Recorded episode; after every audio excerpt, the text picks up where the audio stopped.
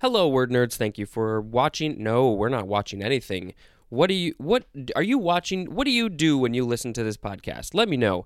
Send me an email, send me a message on Facebook, uh, Twitter, Instagram, Patreon if you're a Patreon member, and if you're not, go go you'll go you'll you'll uh you'll get these episodes early if you join the $2 tier and if you join the $5 tier, you'll get some exclusive episodes. I am actually actively working on exclusive episodes, at least two of them. Uh, I, they're just not ready yet. It, the, the whole foot thing, I haven't been able to record. Anyway, if you don't know what the foot thing is, I hurt my foot. Go back and uh, listen two episodes ago. Uh, so, what do you do when you when you listen to this podcast? Does it help you go to sleep? Um, do you uh, are you watching shows? Are you cleaning? Are you driving? Um, or do you just download it to help me get more downloads and then delete it? Okay, the first word for this episode is backyard. B A C K Y A R D. It is the first form. It is a noun from 1659. 1. An area at the rear of a house. Number 2. A nearby area as in uh, no uh, synonym is neighborhood. As in crimes committed in our own backyard.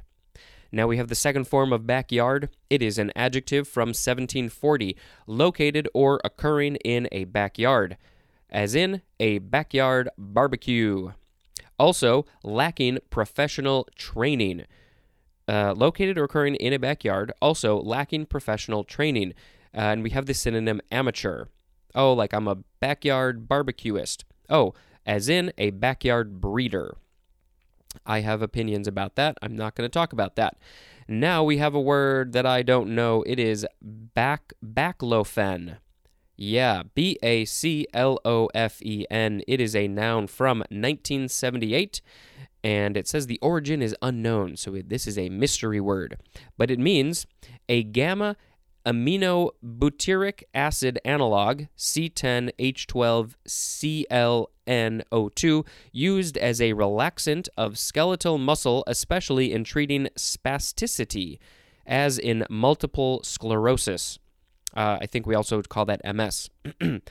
Sp- uh, spasticity is a fun word to say.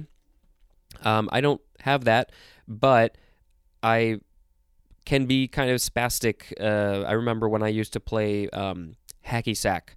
I would be a little spastic in the way I played, but that's different. Uh, all right, now we have. Oh, a lot of you are going to love this one. Bacon, B A C O N. Uh, this is a now. Why did I spell bacon? Uh, this is a noun from the 14th century. One, a side of a pig cured and smoked.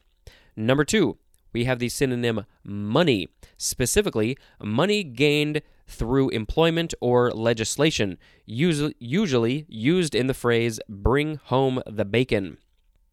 Uh, this is the first time I've actually come across some etymology in the last couple episodes.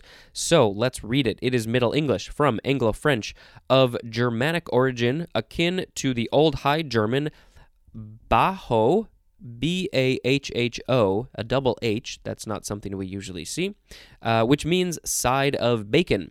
And then there's the word bah, B A H. Uh, I think that's still Old High German, which means back.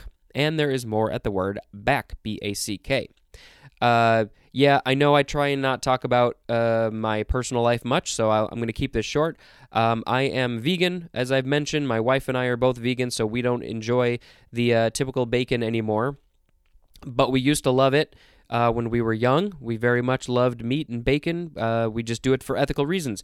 Uh, but I do have to say that when I did eat bacon, I actually went to a bacon fest.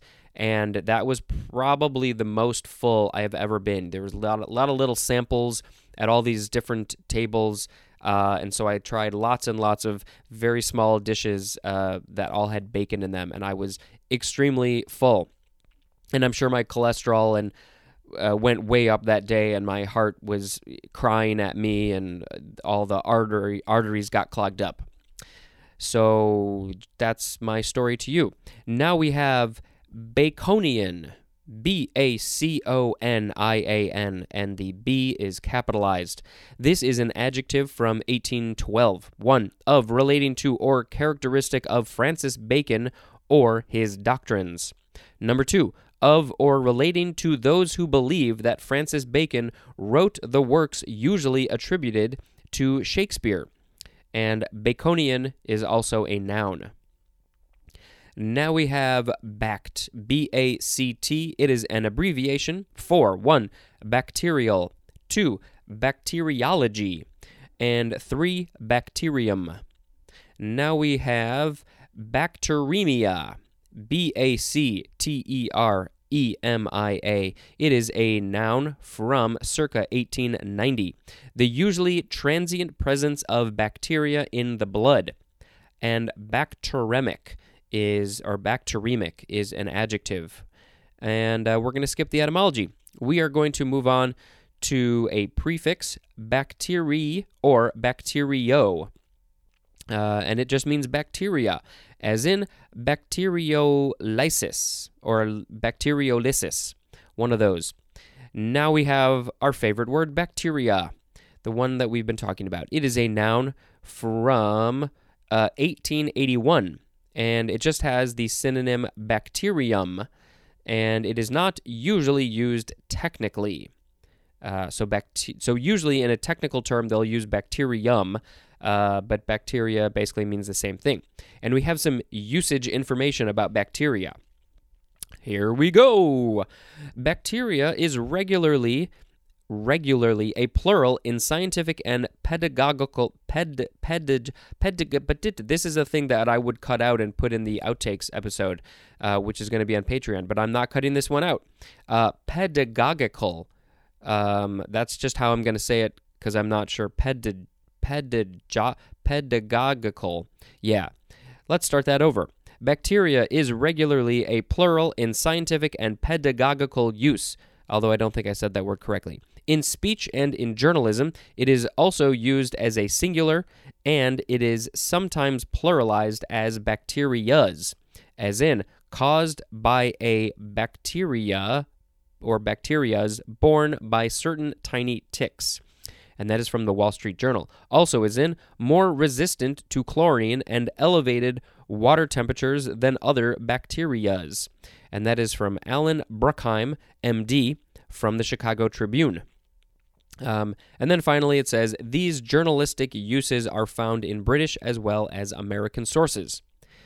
All right, next word is bacterial with an L at the end. This is an adjective from 1871 of relating to or caused by bacteria, as in bacterial infection. And bacterially is an adverb. Now we have a word that um, is not a fun word. It is two words, actually bacterial vaginosis. This is a noun from 1985.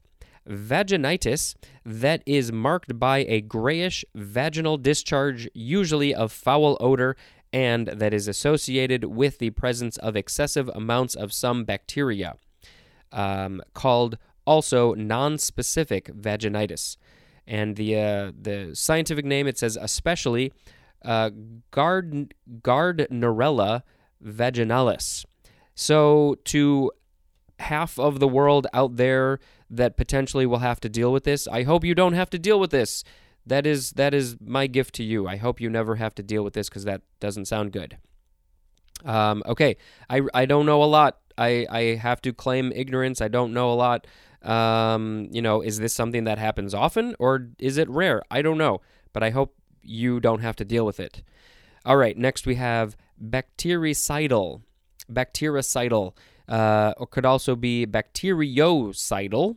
Uh, this is an adjective from 1877, it, and it means destroying bacteria. Bactericide is uh, a noun and also bacteriocide. So you see there's that prefix that we talked about a little while ago. It could be bacteri or bacterio. Now we have bacterin. B A C T E R I N. It is a noun from circa 1912. A suspension of killed or attenuated bacteria for use as a vaccine. Now we have a long word bacteriochlorophyll. B A C T E R I O C H L O R O P H Y L L. This is a noun from 1938. A pyrrole derivative in photosynthesis, no, photosynthetic bacteria related to the chlorophyll of higher plants. A pyrrole is P Y R R O L E.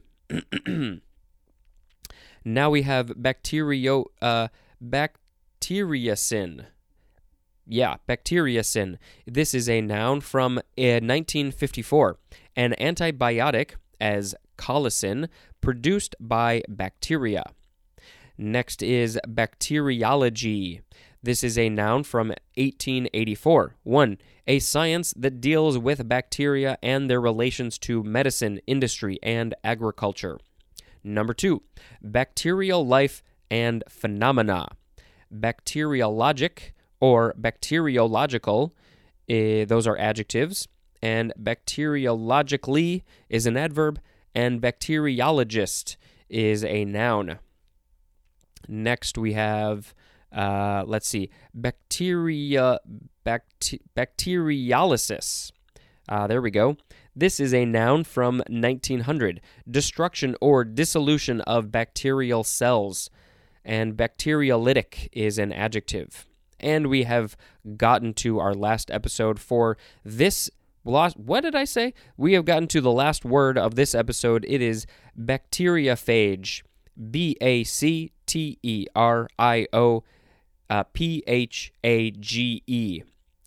Uh, could also be bacteriophage, depending on how you want to say it. This is a noun from 1920, a virus that infects bacteria.